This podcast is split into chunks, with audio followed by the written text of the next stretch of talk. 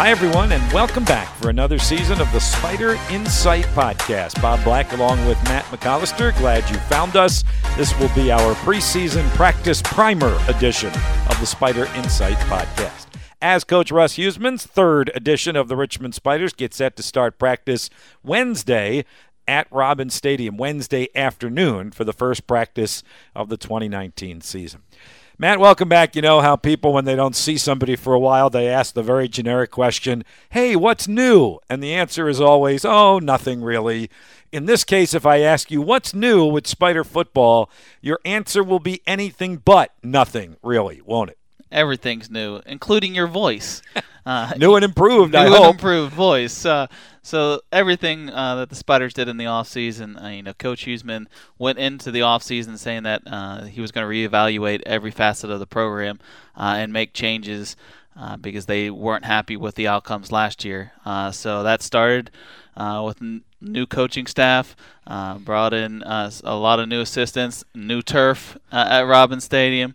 Uh, new preseason schedule, new players. I mean, I think everything about this uh, year is is new. Uh, new attitude for the players. Uh, time to start a new season. Coach Huesman made that comment literally right after the victory over William and Mary ended that he knew he had to reevaluate everything in the program to get back to where this program was when he was here as defensive coordinator and winning a national championship and where they want to take it now. And he was certainly true to his word in all those categories. I think one of the most intriguing is we have had FBS transfers before, but I think the number that are coming in in one year and the impact that the coaches fully anticipate they are going to have on this year's team. Yeah, I would say definitely different for Richmond to bring in as many uh, transfers in general, but FBS uh, transfers in, and, and, I credit to the coaching staff. They they looked at positions that were in need, uh, that they needed experience to come into, and they went out and got players to fit those the, those positions, whether it's quarterback, wide receiver, defensive back. Uh, they, they really targeted positions that were in need, and they needed people to be able to come in and impact it immediately. And I think everyone that's either coming and is here for the spring or have come in in the summer, they they expect them to have a big impact on this year. Well, all eyes, as they normally are, will be on the quarterback and the quarterback position, and we will be no exception this summer camp leading into the first game August 29th. And one of those FBS transfers is at the quarterback position in Bo English. Now, he doesn't have just one year, he has three years of eligibility, so he's a little bit different than some of the other FBS transfers that we're talking about that will be grad transfers that are here for just one year. But what do you anticipate from the quarterback competition with Bo English arriving from Air Force?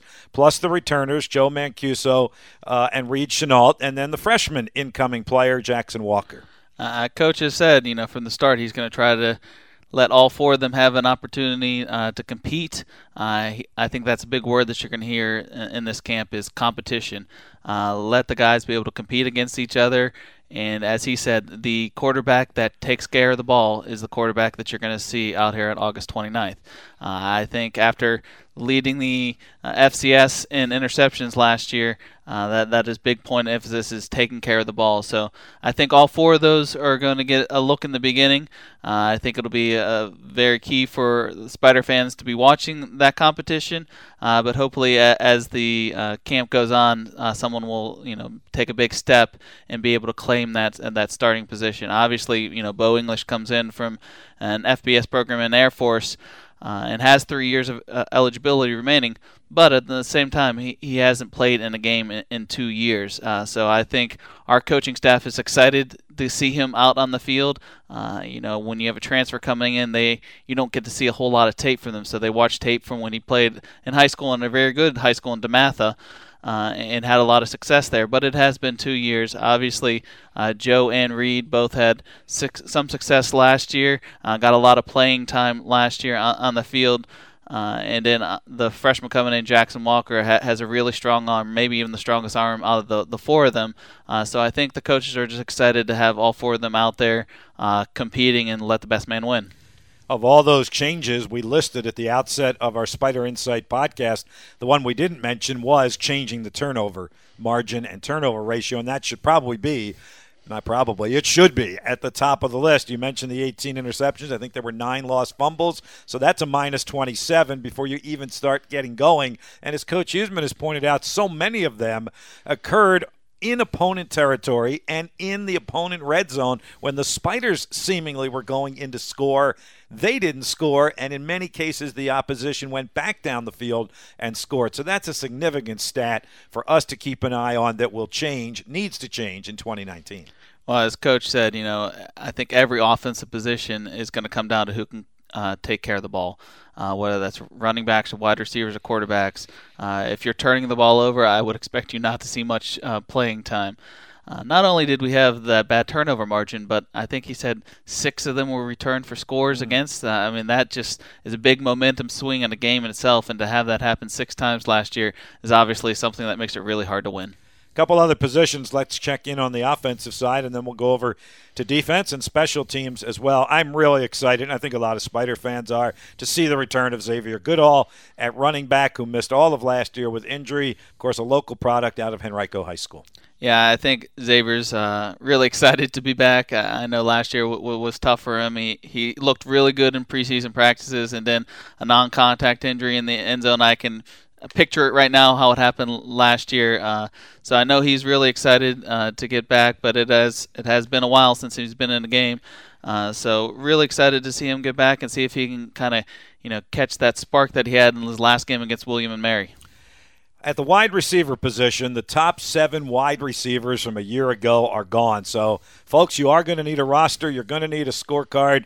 You're going to need to know the numbers.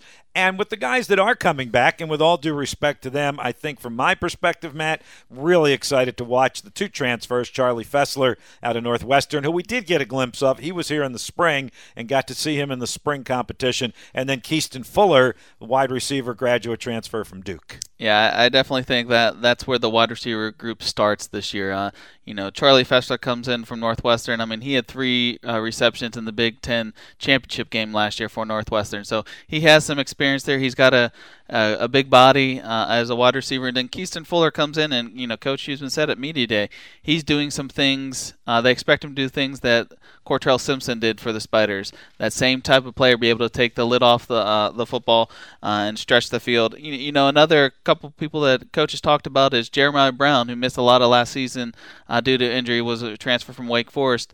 Uh, they they really like what they've seen from him, and then a couple of the young guys that we saw a little bit last year with that uh, four-game redshirt rule, and Justin Jasper and Isaac Brown where we get a little bit of playing time, but still retain their uh, four years of eligibility.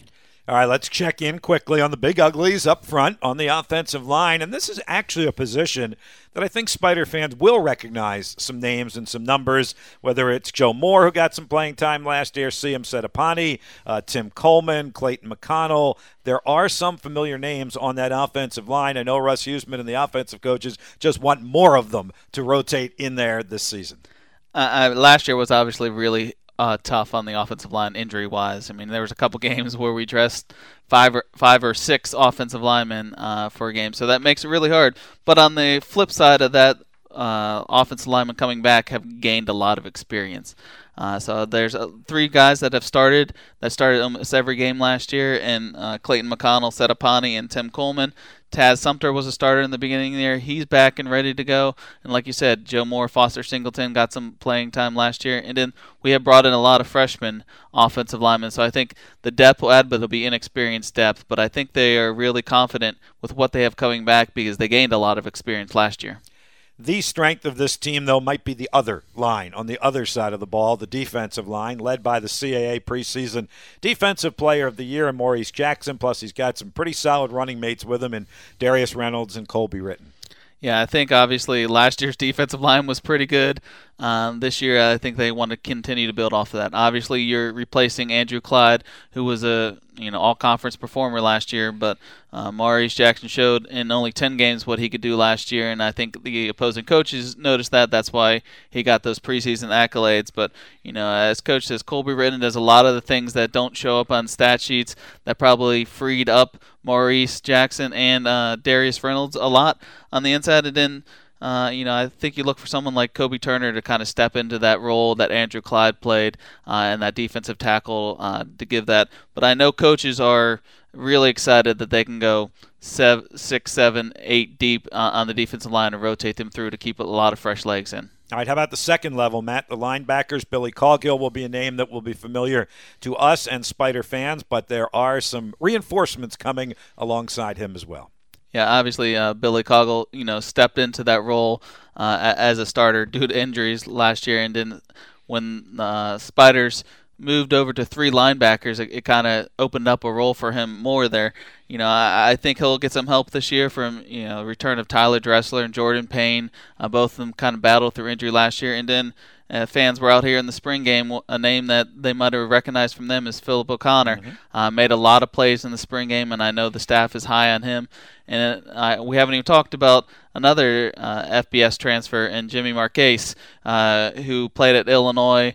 Uh, is battling through a little bit of a ankle injury to the start camp, uh, but they expect him by week two to be ready to go uh, for camp and and really put a lot of battle into that linebacker position. All right. How about the defensive backs? Uh, Daniel Jones is the senior from Williamsburg who actually accompanied Maurice Jackson to CAA Football Media Day last week up in Baltimore. He will lead a very talented and deeper group in that secondary.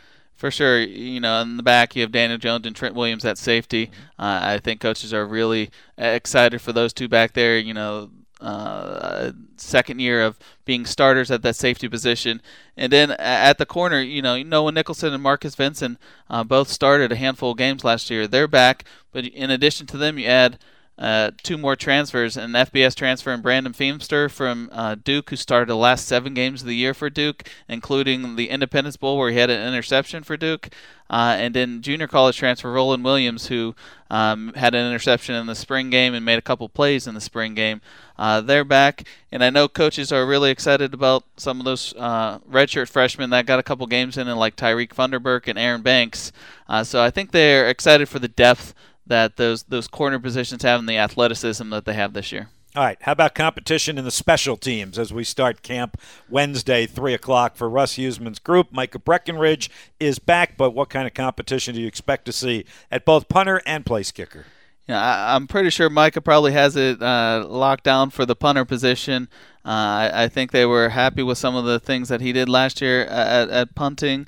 Uh, but at, at, at, the kicker position, uh, Duncan Trow, Micah Breckenridge, and then they brought in a uh, scholarship player, Jake Larson, uh, late in the signing period that will give some competition for that place kicking duties. And I, I, expect those three to all have a chance to, to place kick in the fall camp uh, and then see let the best man win, just like some of the other positions. You use the phrase scholarship to describe the incoming freshman. I think that's significant at Richmond and at many FCS programs where scholarships aren't as bountiful as they are at the FBS level, and the importance that Coach Huesman has placed on the kicking game. Yeah, for sure. I mean, I, th- I think he knows that uh, the kicking game can have an impact uh, on on a game uh, in so many different variables. Uh, so having someone who can uh, kick the ball accurately and, and, with some distance and give you a chance to put some points on the board uh, is very important. So I think uh, they are excited about uh, Jake Larson, but you know, as, as, coaches have said, he's freshman and he hasn't earned anything yet. so I think it'll be a good competition for that place kicking duties. All right, the Spiders are coming off their first losing season since 2011, so it probably makes some sense that in the preseason poll in the CAA, they were picked in the number 10 spot. JMU, Towson, Maine, Elon, Delaware, the top five. Richmond, number 10 in the preseason poll, with the understanding the preseason polls don't mean much. What do you think the reaction to that was from Coach Huesman, or what do you know from having talked to him and leaders like Maurice Jackson and Daniel Jones, who were both with us when we were at Media Day and that was unveiled last week? I think Coach Huesman said, you know, the preseason poll is, is good for that one day, and then after that, it doesn't mean a whole lot. Uh, so moving forward, I, I, think they're very confident of what they're able to do, and they're ready to change uh, the outcome of the year and not have it be a repeat of last year. And I think one of the other things that I heard from a couple of the guys was Maine was picked to finish mm-hmm. eighth last year, and they won the CAA. So I think the CAA is so strong, and, and uh, there's a lot of really, really good teams, and, and Richmond is one of them.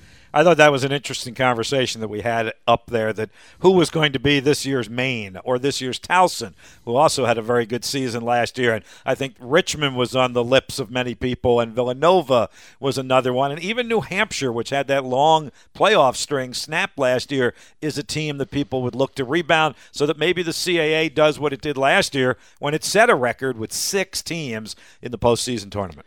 And the the CAA is so strong. Uh, you know, you have six teams that made it last year, and I think all six of those expect to be back in it this year. Mm-hmm. Uh, and there's probably four or five teams in the CAA that expect to be in the playoffs again this year that weren't part of those six. So I think everyone in the CAA has an expectation to be in the playoffs, and obviously Richmond is one of those teams that has that expectation and has been there in the past, and, and that's where they want to be this year.